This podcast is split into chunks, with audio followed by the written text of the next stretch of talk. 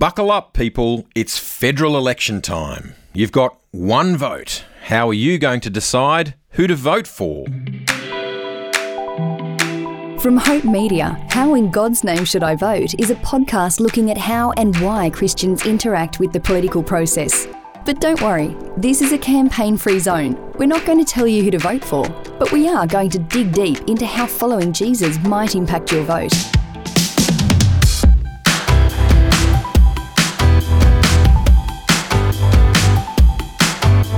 How do we speak about politics? And how do we treat those who disagree with us? And what voices are influencing our vote?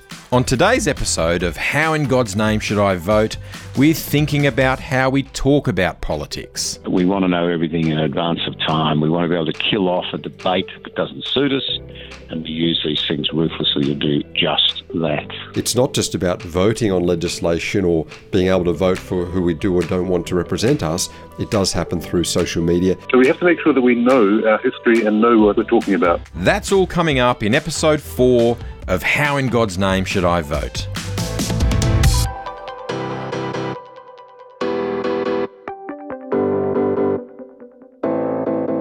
There's no doubt the way politicians speak and the way we discuss politics has changed.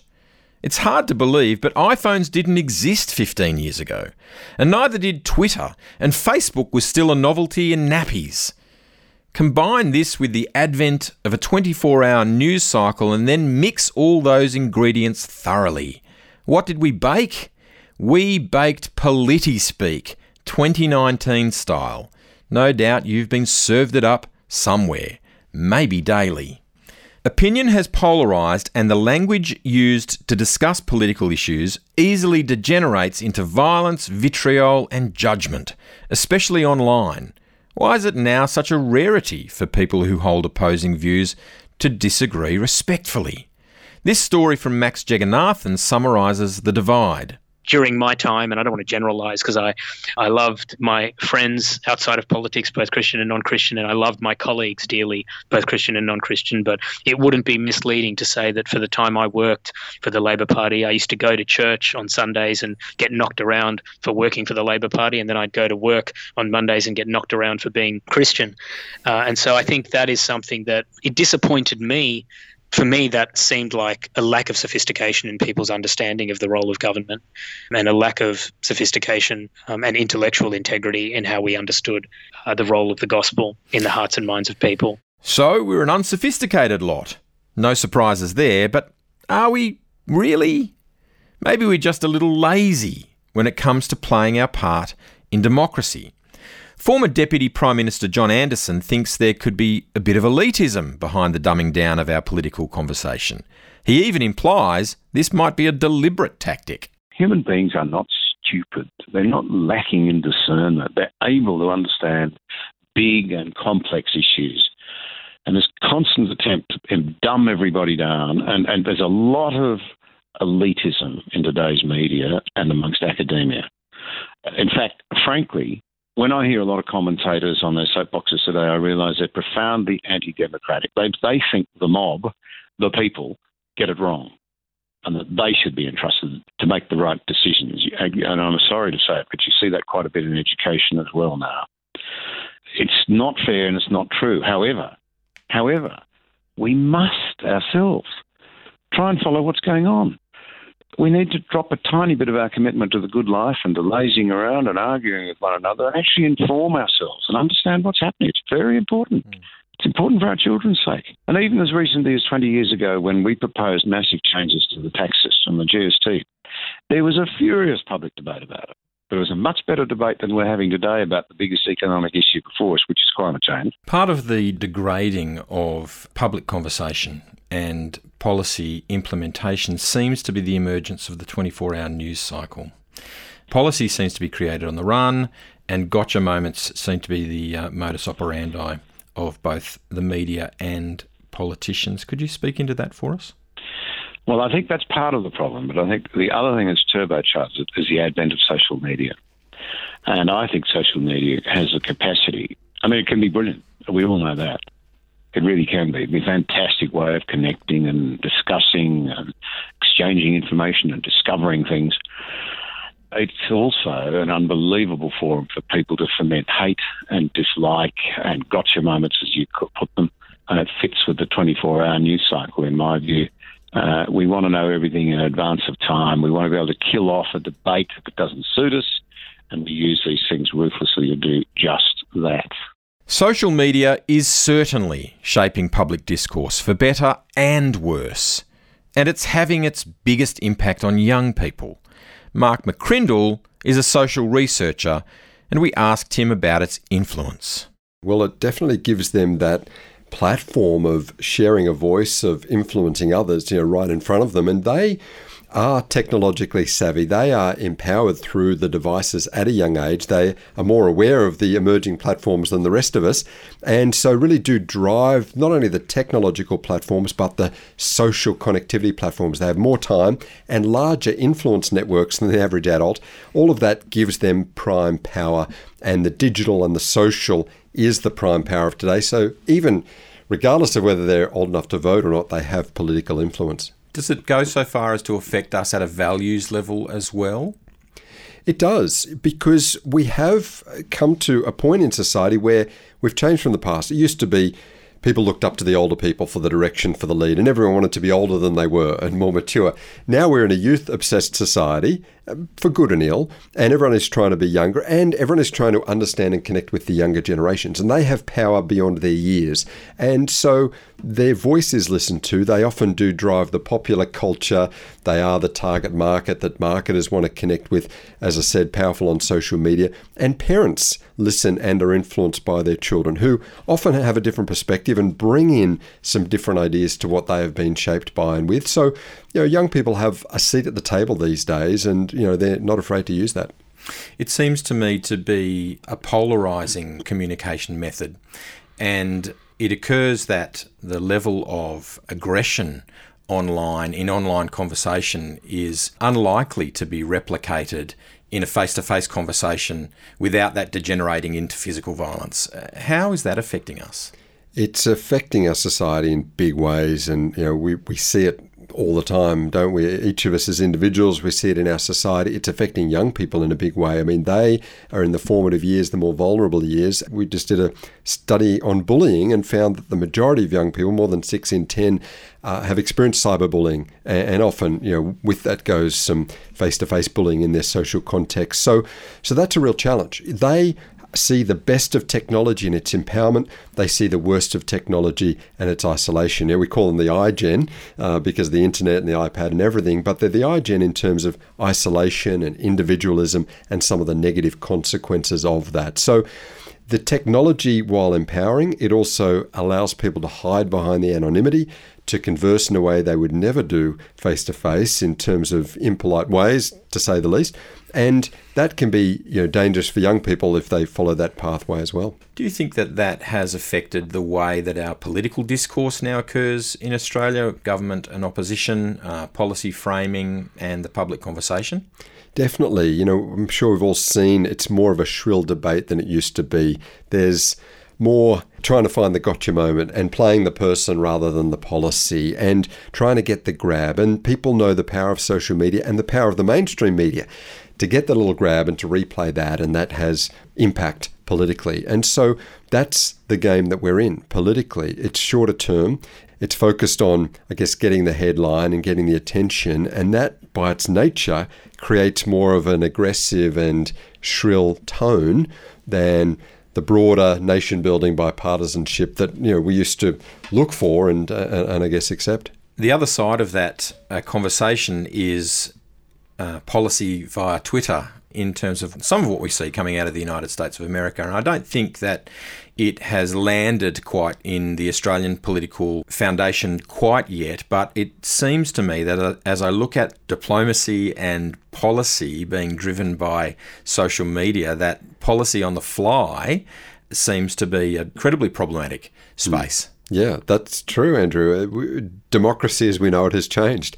And you can get even in Australia, government come out with a policy, or at least run a policy idea up the flagpole to see how it floats, and then there's a hashtag campaign, there's a, a backlash on social media, and suddenly you'll see that policy quickly be pulled down, be revoked, be be walked back. Uh, that's the reality today. So it's not just about voting on legislation or being able to vote for who we do or don't want to represent us. It does happen through social media, and we've seen that therefore it's not just the traditional voters who have influence. I mean, for good, it gives those who are Australians but don't have the eligibility to vote, uh, opportunity to share their views, but also it opens it wide up beyond our nation to corporations, to others who have nefarious reasons for getting involved in our policy debate. So it's not altogether good, and it certainly has changed the way politicians and policies are managed. Perhaps one of the best proponents of policy by social media is American President Donald Trump. His Twitter feed is followed by 60 million people and includes over 40,000 tweets. We asked Jim Wallis about the impact of Donald Trump's social media use on political discourse. When you have a political discourse more and more governed by accusation and slander and lies, we're in deep trouble with the common good. I think Donald Trump has trumpetized American politics, not just on the right, but on the left too. So how do we speak differently? How do we act differently? How do we treat those who, with whom we disagree differently? How do we disagree without demonizing? How do we discuss without attacking? How do we discern how to solve something without blaming our opponents for the problem entirely? How do we take responsibility? So I think Donald Trump is having a very dangerous impact on American political discourse and global discourse. There's no respect for the other. There's no calling your opponents, making fun of them uh, for how they look, making nicknames for them all. This is not something leaders should do. How do we bring people together? How do we listen and then lead and disagree with courage and even pay the price for disagreement, but not become um, those who accuse and slander and lie? What he's doing is he's accusing, he's slandering and lying every single day, and that does impact the country and our kids and how they think we should behave. And it's a very dangerous situation, but also it's an opportunity if we see what's going wrong and decide how we can turn this thing around. We've entered peak weird when the most powerful person on the planet has no qualms about ridiculing people online while simultaneously announcing foreign policy changes that shift the geopolitical landscape. But the flip side of the online world is the apparent echo chamber of reinforced preferences and prejudices, something about algorithms. I asked Mark McCrindle if there's any truth to that. You know, we're in a world of AI, of computer algorithms that serve up to us in our search based on previous searches or, or, based on our demographics or based on who we are or where we're located. So that happens around social media as well. It happens around through our own social media channels around the views that we are hearing. And it does therefore limit the perspectives that we get. We sometimes think that social media is a global channel and opens up the world, but in so many ways it does echo back to us, you know, our own views, and that can be damaging to uh, broadening the, the possibilities and a more open debate. Hundreds of thousands of young people will vote for the first time in the upcoming federal election. They've grown up with mobile phones in their hand. How do you think that's shaped them? Well, it's made them yeah, digital in terms of tool that they use and visual, you know, not just the written form, because that's a lot of the content that they consume, and they're certainly socially influenced through that platform. They're global in the outlook, uh, and they're mobile, you know, in terms of not just the device, but when and where they access content and where they'll work and study. It's a different generation in so many aspects, and that is clearly going to inform uh, how they view and shape how they vote it's these Gen Zs that'll be voting for the first time clearly are, are shaped in a different era to early voters of the past. And uh, in a lot of ways, it's made them more informed and more global in outlook, but in a lot of ways, it's made them a bit more superficial in some of the aspects that they look at, and they're not consuming mainstream news. And we've seen the danger of the social influence and indeed the fake news and the fake friends and everything that goes along with that. So, you know, there's powerful tools that they have, but it doesn't automatically increase the quality of the political debate or the information that they are served.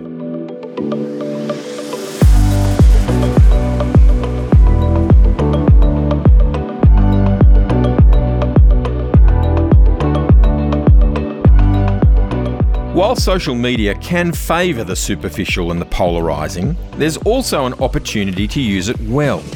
To speak in a way that encourages and builds up. An opportunity to engage in a way that is hopeful and loving and kind. Liam Denny asked Barney Zwartz about how we should go about the task of reforming political discourse. Barney is the former religion editor at The Age and a senior fellow at the Centre for Public Christianity. Well, I think we have to engage as much as possible, remembering, and I'm not always the best uh, exponent of this, that tone is, is, just as important as what we say. People will often forget the arguments down the track, but they'll remember the way you said it. My natural personality tends to a little bit towards the sarcastic, if you ask my family. So I have to watch that very carefully. But the point is to engage. Don't let the misconceptions flourish because they're not challenged. I often say to people when they ask exactly this question, you have to know the Christian contribution to Australia so that you can defend it. When people say that Christianity is responsible for all wars or that Christianity has given nothing to Australia, these are terrible misconceptions. But if we don't challenge them because we can't, then that's our fault. So we have to make sure that we know our history and know what we're talking about. Okay, so I guess there's a comment there about learning to engage well. Not not all engagement from Christians uh, in the media has been helpful, but there is a way to do it well. Would you agree? Yes. We don't want to be angry and we don't want to be moralistic. Uh, and we shouldn't be those things anyway. But those are the things that turn off the ordinary listener. Uh, the ordinary listener or, or, reader is as annoyed with the proselytizing atheists as they are with the Christians that they regard as wowsers or moralizers, uh, if anything more so. Uh, it's a very interesting fact from the 2011 census that although nearly 3 million Australians did not identify with any religion, only 65,000 called themselves atheists, fewer than called themselves Jedi Knights. And that is probably because of the strident tone and unpleasant nature of, the, of that militant atheist evangelism. I guess it's a matter of, of not considering that our voice will be dismissed initially. That that would be a, a wrong approach, but understanding that if we if we do things well, we will be heard. Precisely. You, you summed it up precisely, Liam. Now, if there's one thing that's clear, Liam Denny is a fair bit smarter than me. But this point is also clear Christians can be heard if we speak well. John Dickson agrees that how we speak is just as important as what we say. As the founding director of the Centre for Public Christianity, he's thought a lot about how Christians should speak into the public square. By definition, if you live in a democracy, you're going to be involved in politics as a citizen because we get to vote and we get to hold opinions about political issues, policies, and so on. And that whole word group, you know, politic, policy, polite, these all come from the Greek word politeuo, which was the ancient word used, and it's used in the New Testament, for living as a citizen. The interesting thing, though, is where you get it in the New Testament, uh, usually, it's kind of a, a counter politic it's used to mean live as a citizen of Christ's kingdom as you go about your business in the world, which is a way of saying, you know, ultimately our allegiance is to Christ, not to any particular political party or agenda. So the church needs to be really careful as it's involved in politics not to think it's able to call the shots, not to think that we run the show, or even sound like we run the show. I mean, I'm pretty sure most Christians don't actually think it's their right to run Australia. But sometimes we can sound like we think that. Uh, we don't intend to, but that's often how it comes across to people.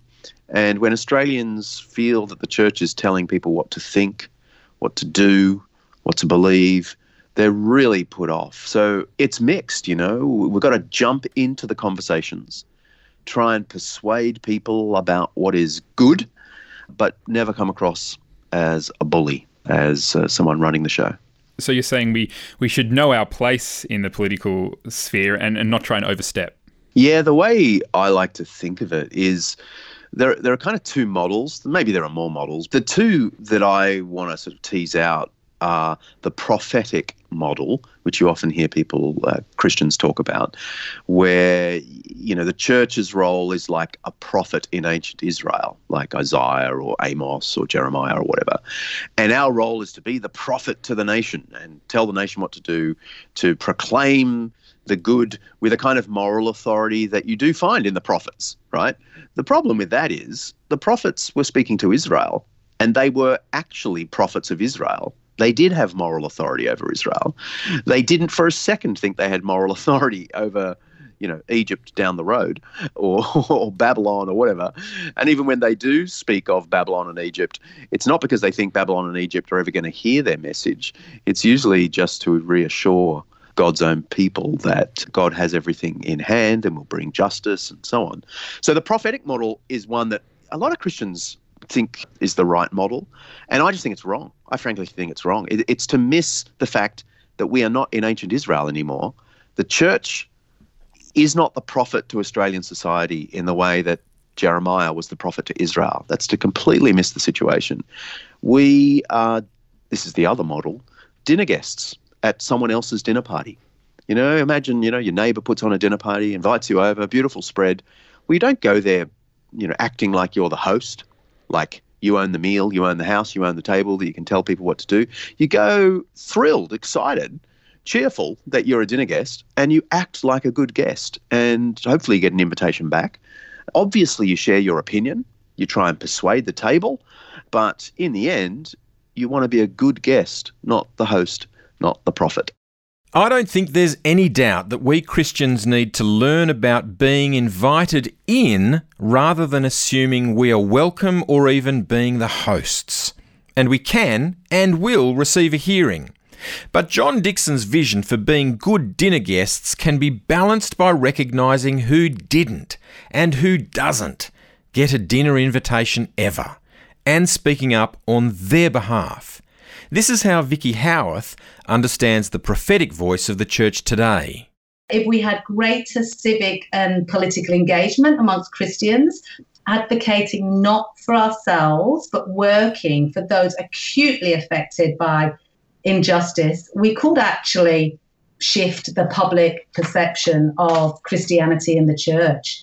Andrew, you mentioned that my background was in corporate public relations, and Mm. One of my jobs was to look after many corporations and their public image and reputation. It saddens me when I look at the brand church in Australia. I think recent events as a result of the Royal Commission into institutionalised child abuse, they've trashed the brand church. I think we're often seen increasingly as an irrelevant institution. And at worst, we can be a key part of the abusive system. And for me, when I look talk to people outside of the church, they say, you know, we're known for more for what we're against, defending our Christian values, than what we're actually for, and we're actually hypocrites. How do we turn that around? I think secular world longs for an authenticity and relevance. Personally, I've seen people's view of church change and their hearts soften when they see us really putting our faith into action and helping others, but also speaking into the political sphere.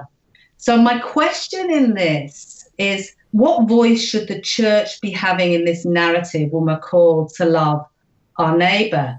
And I think the church has a big prophetic role to play. We can lead the way and speak about a different narrative linked to speaking about kingdom values.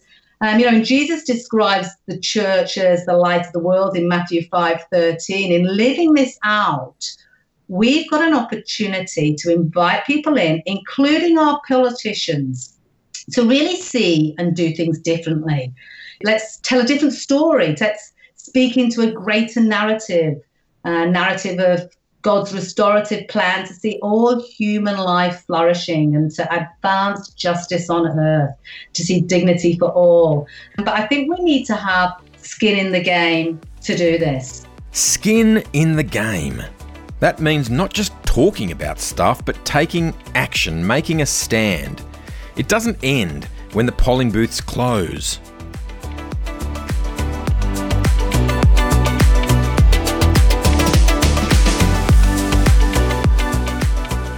In our next episode, we'll be talking about people power.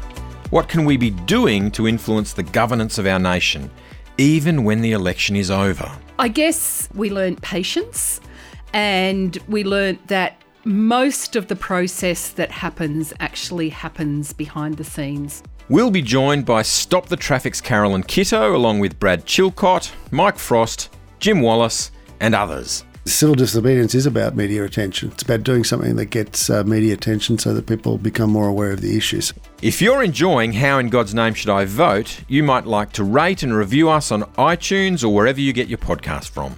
Thanks to our producers, Katrina Rowe and Liam Denny, and our online content manager, Andrew Morris. Production by Richard Hamwee.